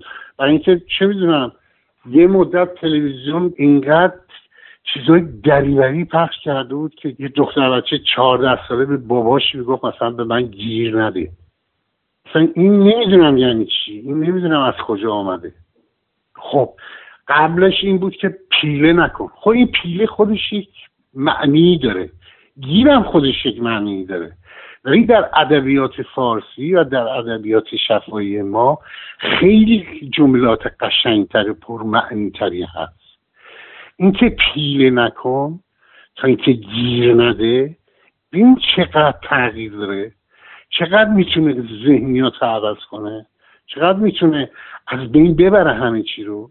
بهرام بیزی وقتی که چیزی می نوشتن اون زمانی که اون اتفاق اون واقع انجام شده دیالوگ های ادبیات شفایی همون موقع رو اجرا کردن و نوع حرکت بدن و دست و صورت و جملاتی که می‌گفتن این جملات این جملاتی نبود که همینجوری بیاد بره.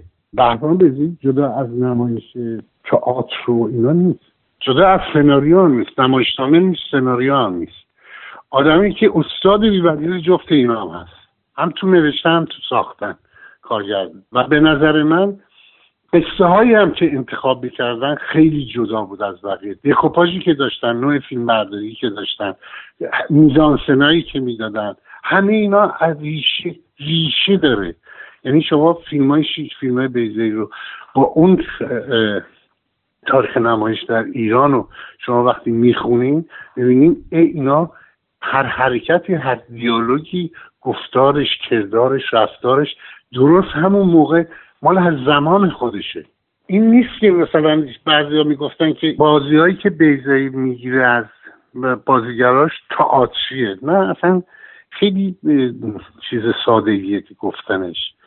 اصلا اینجوری نیست. مگه میشه مثلا میگن که تو تئاتر چه می‌دونم والا چون تو تلویزیونه من یه ذره کمتر عصبانی میشم توی سینما کمتر عصبانی میشم تو تئاتر حالا بیشتر عصبانی میشن به دلیل فاصله به دلیل لنز به دلیل نوع اون مدیومی که هست. نه اصلا اینجوری نیست. مثال می‌زنم خود بنده وقتی که می‌خواستم فلان پلان رو بازی کنم قبلش تمرین می‌کردم جلو بیزه ای بعضی موقع خودشون میمدن لنز هشتاده لنز پنجاست. یعنی به اندازه این غذایا بازی باید بشه و باید ریتم این باشه. نه اینکه عوض کنی نه. ولی خب این, این چیزها رو رعایت می‌کنن می‌کردن. این چیزی که مهمه اینه که این ادبیات شفایی که تو مردم جاریه تو ادبیات نمایشی جاریه اینو رعایت می‌کردن. بقیه رعایت نمی‌کنن. مثلا خیلی از فیلم های چه می‌دونم از این فیلم های سفارشی که تلویزیون می‌سازن و نمی‌دونم تاریخیه. البته منظورم کاریه که خیلی سطح پایینه نه بالا. این دوستان میرن می‌سازن. اینه که شما نگاه می‌کنین همه بد حرف می‌زنن. بد دیالوگو میگن. اصلا آهنگی نداره. درست نیست. دیالوگای آی بیزایی تو همون زمانش که شما نگاه می‌کنید یزگرد رو می‌بینید می‌بینید آهنگین صداش. دیالوگاش آهنگینه. در اینکه خودش شناخت کامل نسبت به موسیقی داره. و یه چیزی هم من بگم. آیا بیزایی وقتی فکر می‌کنن این فکرشون اگر خوشحال باشن چون وقتی فکر می‌کنن را میرن سود می‌زنن. اگر خوشحال باشن مشخصه اگر ناراحت باشن مشخصه. فکر می‌کنن مشخصه. اگر نه فکری چی نمی‌کنم فقط فکر همون فیلم و همون موسیقی می‌کنم بازم مشخص برای که نوع انتخاب سوتی که می‌زنن موسیقی که می‌زنن من متوجه شدم که الان فکرشون ناراحته الان ناراحته الان خوشحاله الان خوبه الان بده می‌دونید و این انتخاب نوع انتخاب این حس خیلی مهم. که بهرام بزایی تو کاراش اون حسی که داره همونه و غیر از اونم نمی‌تونه باشه. یعنی واقعا شما کاراشی که می‌خونید مثلا همون سرکشی رو ببینید ریتمشو نوعی ادبیات شفایی که بین شخصیت ها رد بدل میشیم درست دقیقا جنگ یه عده ریختن توی پایتخت. دارن خون همدیگه رو میمیکن. رحم نمی‌کنن به هیچ به ناموسشون به کارشون. به هیچی فقط به پول و چک و اینا فکر می‌کنن. مجموعی که میرن تو دادگاه هسته شما ببینید و یه عده دیگه دارن میرن جنگ. یه عده دیگه دارن. از کنار درومی رد میشن دارن میرن رومی. ولی یه عده دیگه تو شهر دارن اینجوری. کلاه همدیگه رو رنده هستن این خوره افتادن به جونه همدیگه همه. و نمی‌دونن چه بلایی داره سرشون میاد. هفتصد و پنجاه؟ میلیون. من همیشه با دو رقمی سر کار داشتم. شیش تا صفر. من حتی درست نمی‌تونم بنویسمش. همچین پولی رو چطوری میشمردین ما قرضش کردیم برای یه کار پایه‌ای که بریم تو رقابت جهانی و شکستن انحصار یعنی خیال من بود. با اون از اول فکر آخرشو کرده بود. احمق بودم که تا نرفت نفهمیدم. همه صحنه سازیه برای گیش کردن من. و اصلا کسی دنبالش نیست. من خر حتی کمکش کردم. بیخوابی کشیدم. خودمو با آب آتیش زدم. برای شریک عزیزی که وقت فرار اون پول درسته توی جیبش خبرش از اونور مرز دارم که خوش خورم به کائنات میخنده در حالی که من اینجا زیر تیغ کسایی هستم که هر یکیشون به تنهایی ده تای من اونو با هم پریفن چی کشیدی؟ راهش چیه؟ خودکشی. یه بار تا پای خودکشی رفتم. فقط یه فکر منصرفم کرد. گفتم در مورد من چی فکر می‌کنه روزنامه فقط میگه کلاهبرداری خود را کشت. همین. شادم همراه عکس جسد مقدور. باورش میشه؟ تو همیشه در مورد من بدخیال بودی. بیشتر از این شرمندم نکن. لعنت به من. باید خودم معرفی کنم. پیش از اون که به عنوان شرکت در خروج غیرقانونی از یا همدستی با عوامل بیگان جرم از سنگین تر بشه. آره اینجوری آبرومندتره. تا کی؟ حتما راه دیگه ای هست. فقط یه رو که وقتی توی زندانم یکی همه چی کارو باز خرید کنه و رضایت شاکی ها رو بگیره. با چه پولی؟ خیال می‌کنه خونه و شکاری و زمین و سام صنعتی رو بی خود فروختن؟ من که گله ای نکردم. پام برسه به زندان اون چکا دیگه اوراق باطل است. مفت نمیارزه. باید کلاشونو بدنستن هوا که یکی بیاد و ده درصد ازش بخره. یا 15 یا 20 درصد. ولی به کی میشه اطمینان کرد؟ کمی تموندنم بر نداره و مثل اون نامرد بزنی به چاک. خیال می‌کنی از من بر بیاد؟ راستش تو تنها کسی هستی که بهت اطمینان دارم گل رخ ولی نه. دلم نمیاد. کار سختیه. خیال کردی دیدن تو توی زندان کار سختی نیست؟ کار خیلی خیلی سختیه. هرچی سختتر بهتر. بذار جبران کنم. آقای مزفر یه نکته دیگه ای که حالا دوست داشتم به دوره از مشاهده خودتون به عنوان حتی این چیزی که من دارم میگم یه مقدار نقض قرض به این مفهوم هست. ببینید بیزایی توی مجموعه کاراش هیچ وقت با یک با مجموعه ای از ستاره های نا مثلا بازیگری ایران کار به اون مفهوم نکردم. میگم حالا نقص قرض اصلا خود شما این به خاطر اینکه گفتم تا قبل از مسافران شما یک آدم یک فیگور قهرمان یک مجموعه آثار سینمای بدنه ایران بودی که اتفاقا فیلم های خیلی خوبی هم هست. یعنی من خیلی دوست دارم اون فیلم ها رو و حیف که دیگه شبیه اونام ساخته نمیشه. ولی با یه مجموعه دیگری از بازیگران مثلا پیشکسوتتر نشد همکاری کنن من این رو می‌خوام ببینم شما این رو به حساب همون شاید چغری اون بازیگرا میگید؟ در اون بحث موم و اینا که ازتون پرسیدم آیا بازیگری رو می‌خوان که شبیه موم باشه؟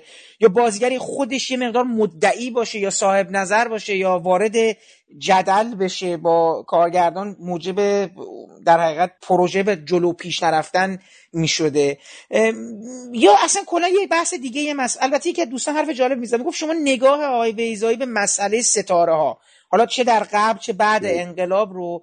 شما مثلا تو خمه خوابی من می‌تونید ببینید. من اتفاقا شخصا فکر کنم بیزایی خیلی ناراحت بود. نه تنها از ارشاد و مسئولین و اینا که به اعضای خود سینما داره میتازه.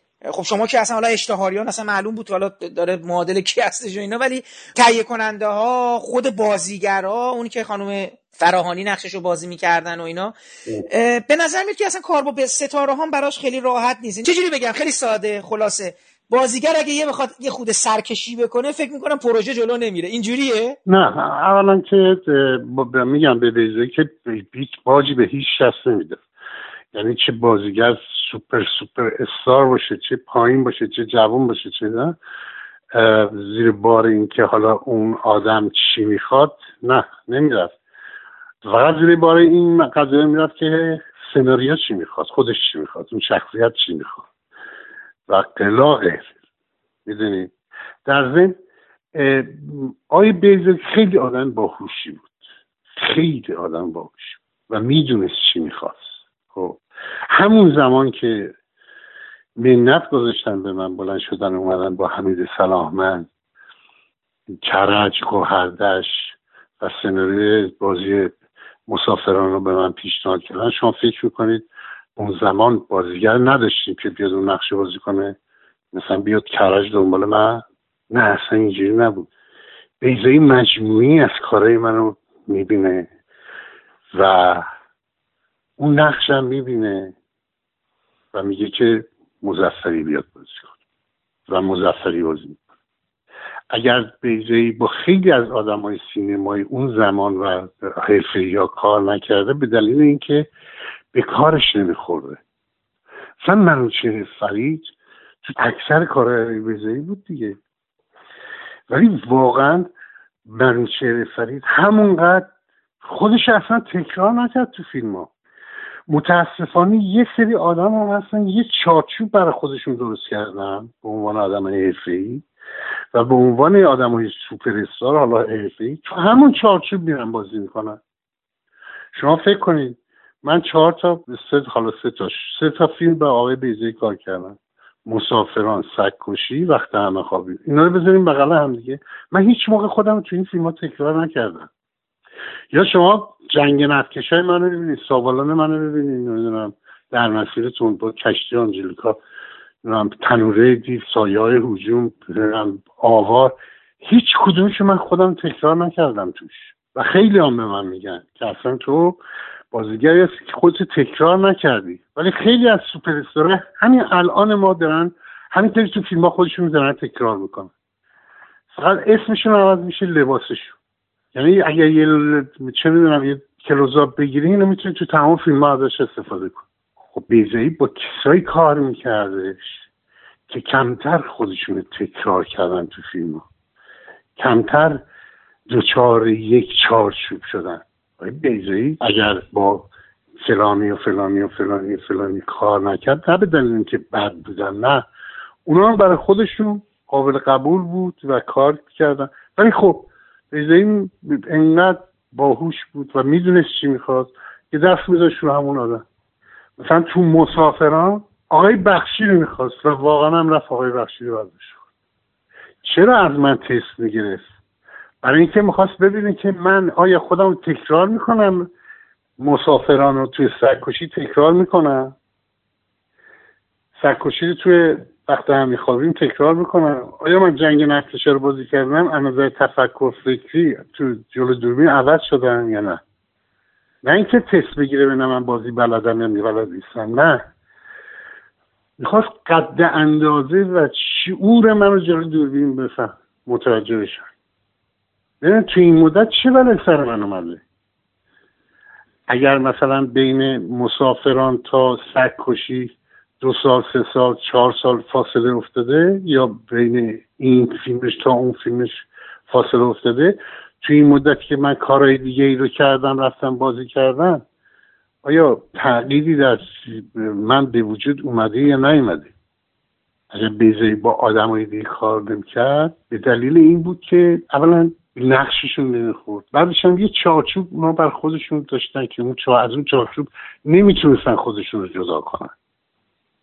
و بیزایی هم نمی‌تونست. یعنی نمی‌تونست که نه اینن که نتونه. نمی‌شد که از اون قالب این آدم ها رو در آورد و یه چیزی گزی درستشون کرد.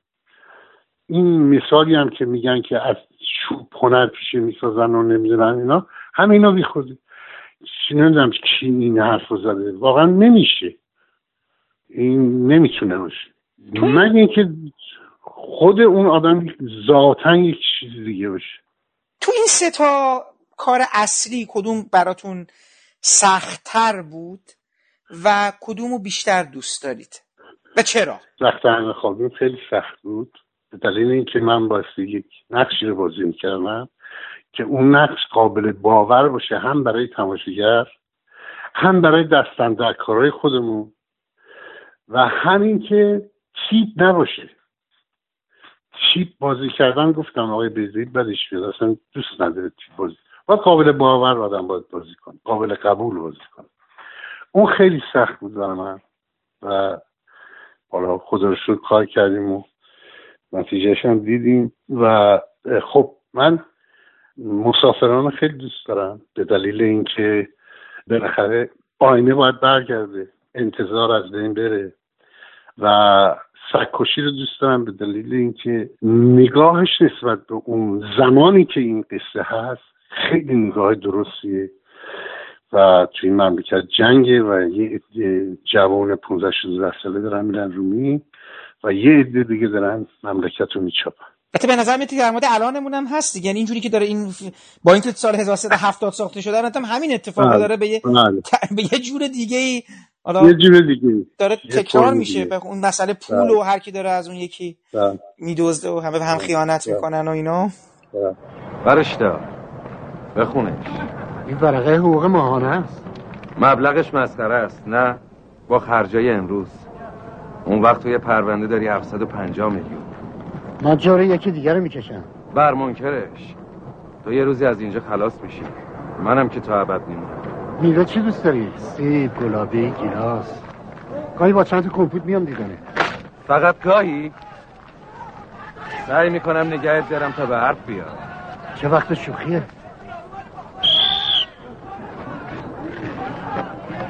می‌خوام از شریکت بگی. خودم تا بندر باش رفتم. خودم سوار لنج کردمش و دیدم که رفت. نمی‌دونستم پول رو قبلا با خودش برده. می‌خوام شغلم عوض کنم. و برای این کار احتیاج به اسمین دارم. می‌فهمی؟ اون وقت هر دو خلاص میشه. غیر از این حالا فرمودین که قرار بود یک سناریوی در حقیقت یک فیلمنامه دو نفره دو, دو, دو شخصیتی با خانم شمسایی دوباره کار بکنید. فیلمنامه دیگه تو این سالها چون ببینید مثلا فاصله بین مسافران تا سرکشی ده ساله. البته ما می‌دونیم که تمام اینها با کلی مانع روبرو شده همواره بیزایی می‌خواسته کارهایی بکنه جلوش ایستادگی می‌کردن. نمایشنامه ای بود فیلمنامه دیگه بود چیزی بود که صحبتش با شما شده باشه ولی به سرانجام نرسیده باشه؟ بله بله. بارها صحبت شده بود که کارهای دیگه ای انجام بدیم.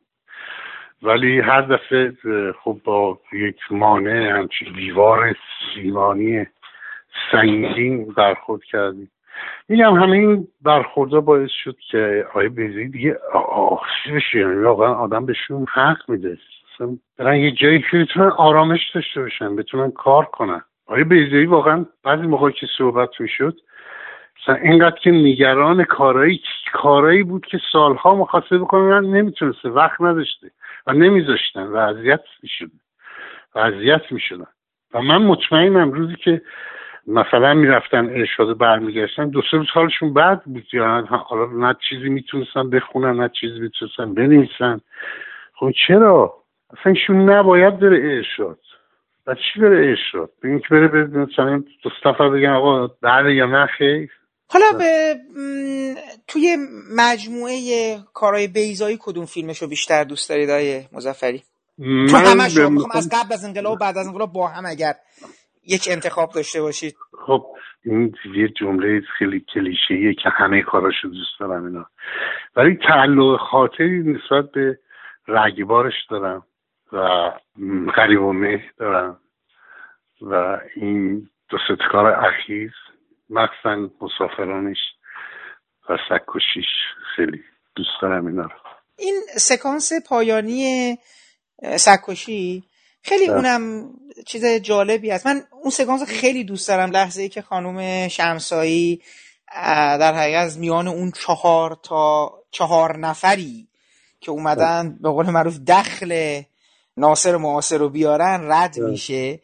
و اون سکانس پایانی هم یه مقدار چیزه. یعنی ما می‌بینیم که یعنی ما نمی‌بینیم و می‌بینیم که اونا دارن شما رو تیر می‌زنن میکشنتون ولی نمیبینیمش. یعنی با صدا و یه فضایی. یعنی ما خیلی محو. می‌دونید لای پای اون افراد گرفته میشه.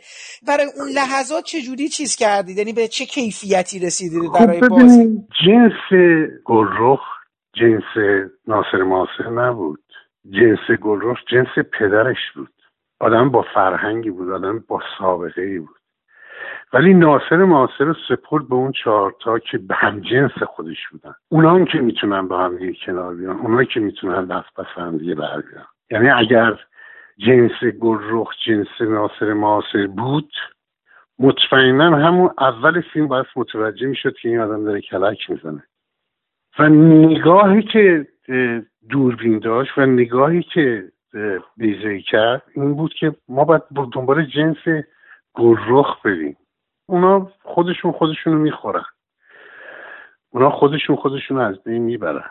و الان دنبال این آدم ما باید بریم. برمیگرده میگه زخ پاک خوب میشه ولی جاش خیلی وقت میمونه. و مطمئنا این نگاه نگاه درستی بود. یعنی از پس ناصر معاصر همون چهار نفر این باید این جنس گلرخ باید رد کنه اینا رو و در کنارشون نباشه. ممکنه مثلا کسی دیگه باشن فروخ هم باشه حالا اون چهار نفر هم بیان ناصر معاصر بکشن هم فلان ولی نه این نگاه بیزایی نیست. نگاه بیزایی اینه که اینا جنس همدیگر می‌تونن از پس هم بر بیان. همدیگر داغون کنن. ولی گروه خود جدا کرد. شما کاری از آقای بیزایی نمایش نبرده بودید رو صحنه های مزفری هیچ وقت کاری برای مورد کارگردانی نکردید توی تئاتر؟ این کار نکردم. همیشه هم ترس داشتم. برای اینکه نمایش بیگی بردن صحنه این نیست که آدم فقط بره دیالوگا رو بخونه و بیاد. و من فقط تنها کاری که کردم ما یه مدت برای خیریه اومدیم. فیلم ها رو سناریو خونی کردیم.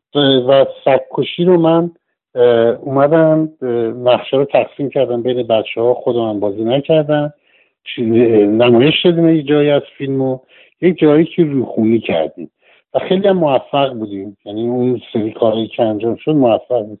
ولی خب متاسفانه باز یه جورایی عقب افتاد و نشد و دیگه هم کردیم. می‌خواستم یه مقدارم اگه امکان داشته باشه در مورد بیزایی بیرونه جهان فیلم هاش برای ما بگین. اگر چیزی حس کردید درک کردید.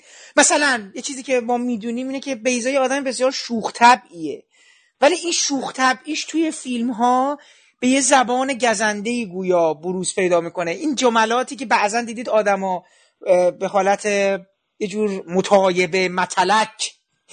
نثار هم دیگه می‌کنن خیلی دوست دارم ببینم که بیرون این فضا شما از بیزایی چه حسی پیدا کردید در این سالهایی که چون به حال می‌دونید یه نکته دیگه هم هستش بیزایی جدا از اینکه میگین از شما هی آزمون بازیگری می‌گرفتن و اینا ولی نهایتا به شما یک اعتمادی پیدا می‌کنه بیزایی به نظرم سخت بله. اعتماد می‌کرد من همچین حدسی می‌زنم بله. نمی‌دونم سخت اعتماد ولی بله. اگر اعتماد می‌کرد یعنی با یه فیلم بردار میموند که وقتی زندیات فخیمی بودن با فخیمی بود بعد با رفیع جمع بودن. آهنگسازش بابک بیات بود تا موقعی که بابک بیات بود, بود بعدش حالا. بازیگرش با شما بودین. بماند که اصلا جالبم هست. یه نکته دیگه هم هست که اصلا فیلم ها رو که می انگار مردها نقش اصلی رو به عهده ندارن. فیلم ها فیلم های زناست. خب همونجور که خانم تس... یعنی دوره های مختلف دیگه. دوره خانم معصومیه و دوره سوسن تسلیمی و دوره مجده شمسایی هستش. این تنها کسی که میمونه تو اینها یکی منوچهر فریده و شما. ولی خب حالا می‌خوام ازتون بپرسم که بیرون این جهان سینمایی بیزایی رو چگونه یافتید در طول تمام این سالها؟ برای سوال خب یه سال نبود ده ده آره. صد کامنت بود هزار تا کامنت بود. شما برای اون هر دوست دارید بگید. آره.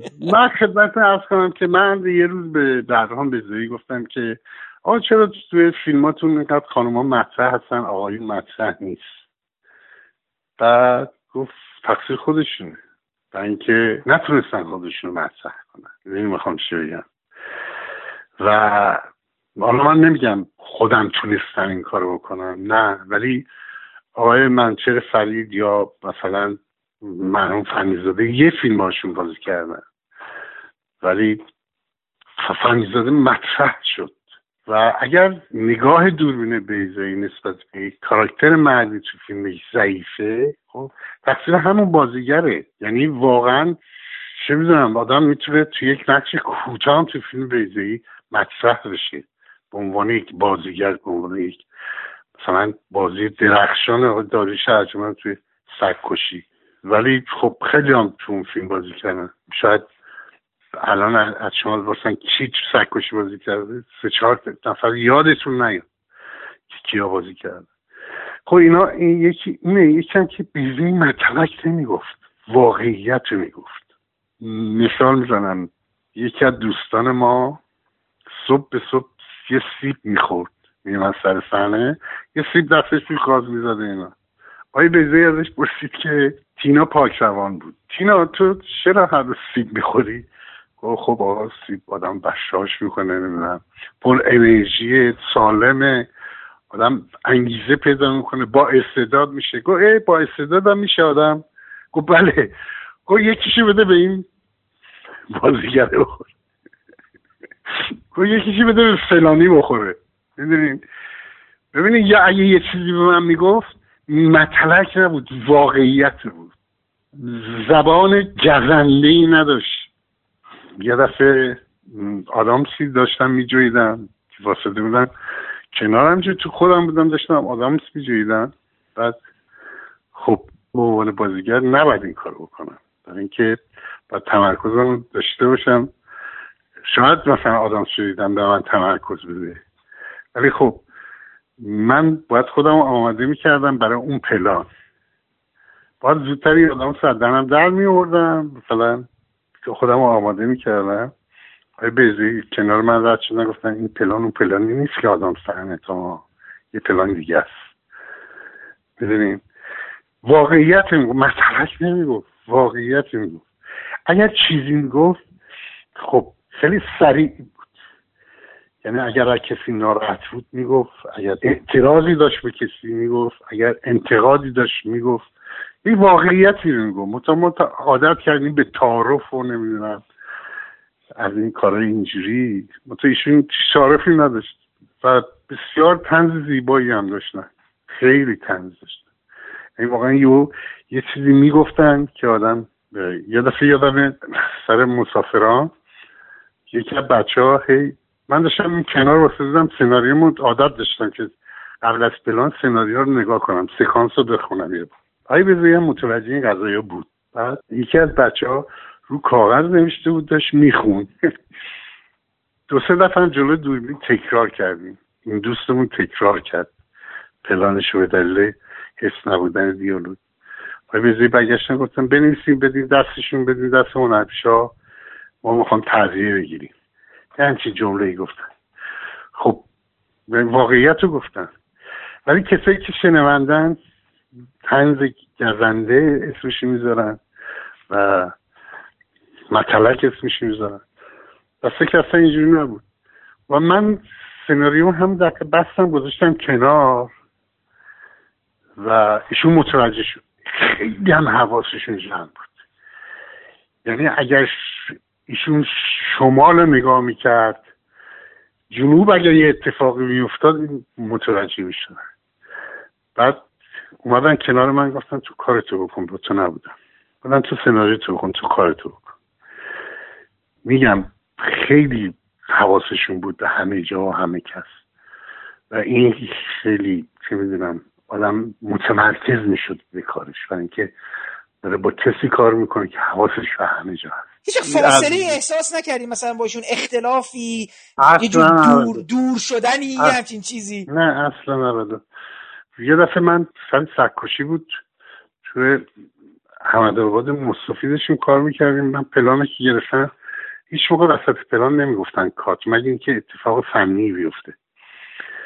بعد وسط پلان گفتن کات به بچه گفتن استراحت کنین چای شیرینی دادن بعد با من راه رفتم تو راه رفتن به من گفتن که مجید تو دیشب بعد خوابیدی. گفتم نگو عصبانی هستی؟ گفتم نگو دیدم این مشکل داشتی این مشکل داشتی این کار کردی این کار کردی. گفتم نه همه چی. بعد گفتم چی شده؟ گفت فکت لحظاتی مال خودت نیست. یه ذره نگاهشون کردم. اومدم لبخند بزنم که این چه شوخیه و اینا. گفتن که جدی دارم میگم فکت یه لحظه مال خودت نیست. ایشون گفتن برو دندان پزشکی چکی بکن. دندونات رو فکت تو اینا بعد گفتم که باش. گفت من یه آشنایی هم دارم یه آشنایی رو معرفی کردم روبروی بیمارستان دیرود که دکتری رو من معرفی کردم. من رفتم اونجا.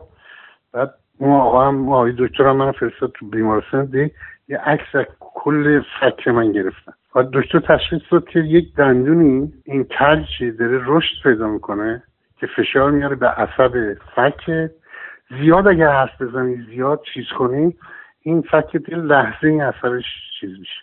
ببینید دندون مال من بود فک مال من بود همه چی مال من من متوجه نبودم. ولی آقای بیزی متوجه این قضیه شدن اینقدر دقیق بودن. و بهرام بیزایی به اندازه چجوری بگم نمی‌دونم چقدر بزرگ منش بودن چقدر آقا بودن چقدر با فرهنگ بودن. بزرگی بیزایی رو من یه شب سر فیلم برداری متوجه شدم که این مرد چقدر بزرگه من دعوت کردن سر فیلم برداری همین که روز دوربین نرفته بودم تا حالا. گفتن که ما فلان هتل فیلم برداری داریم تش بیاییم اونجا. من باش من شدم رفتم سر فیلم برداری. تو اتاق داشتن اون تیکه های اتاق هتل خانم موجزه رو می‌گرفتن من رفتم تو تو چارچوب در ایستاده بودم. داشتم نگاه می‌کردم آیا بیزه یه چارپایه گذاشته بودن؟ رفته بودن بالاش دوربین نگاه می‌کردن. لنز دید دوربین سمت چپ دوربینه و ایشون با چشم راست داشتن نگاه می‌کردن. و یک دفعه سرشون رو بالا کردن دیدم من واسدم این بغل. و باز دوباره شروع کردن تو لنز نگاه کردن و بررسی کردن قاب دوربین و اومدن پایین. رفتم بیرون برگشتم من دیدم یه صندلی همراهشونه. گذاشتن گفتم نجید بشین است و می‌دونید بهرام بیزایی هیچ موقع این لحظه من یادم نمیره تو زندگی که این آدم من هنرپیشش بودم. و اومدم به عنوان مهمان سر کارش من به عنوان هنرپیشش چون اون لحظه ای نبوده که من جلو دوربین باشم. و نگاهش نسبت به آدم ها و دوستانش اینجوری بود. و هیچ موقع من یادم نمیره این حرکت بیزایی رو. که از این نظر میگم یادم بزرگ بود یادم والا بود و انسان بود و دوست و رفیق خیلی خوب بود. هست. و امیدوارم سالهای سال ما ایشون باشن و ما در کنارشون باشیم.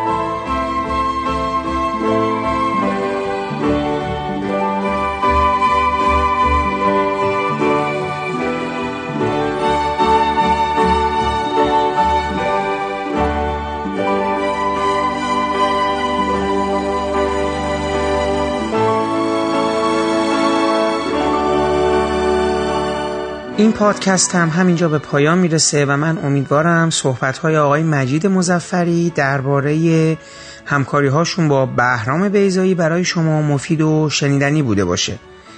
پیش از خدافزی باید از زحمات آقای محمد شکیبا که تدوین این پادکست رو به عهده داشتن تشکر کنم و برای رعایت نصف نیمه حق معلف از قطعات موسیقی استفاده شده در این پادکست نام ببرم.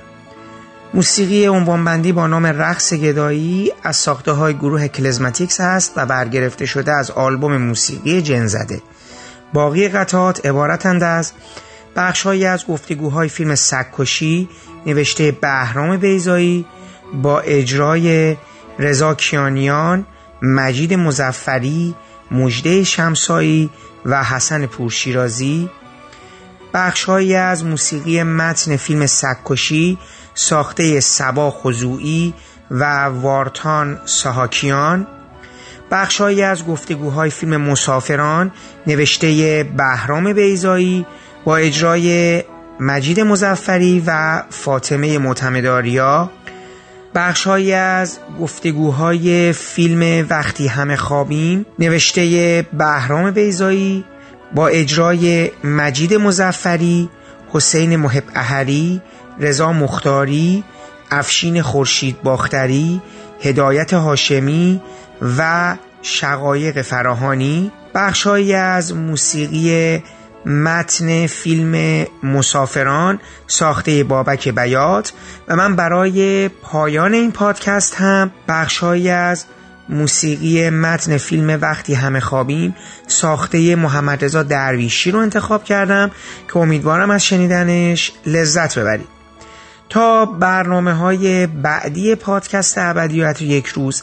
خدا حافظ و با هم گوش می‌کنیم. به بخشهایی از موسیقی متن فیلم وقتی همه خوابیم ساخته محمد رضا درویشی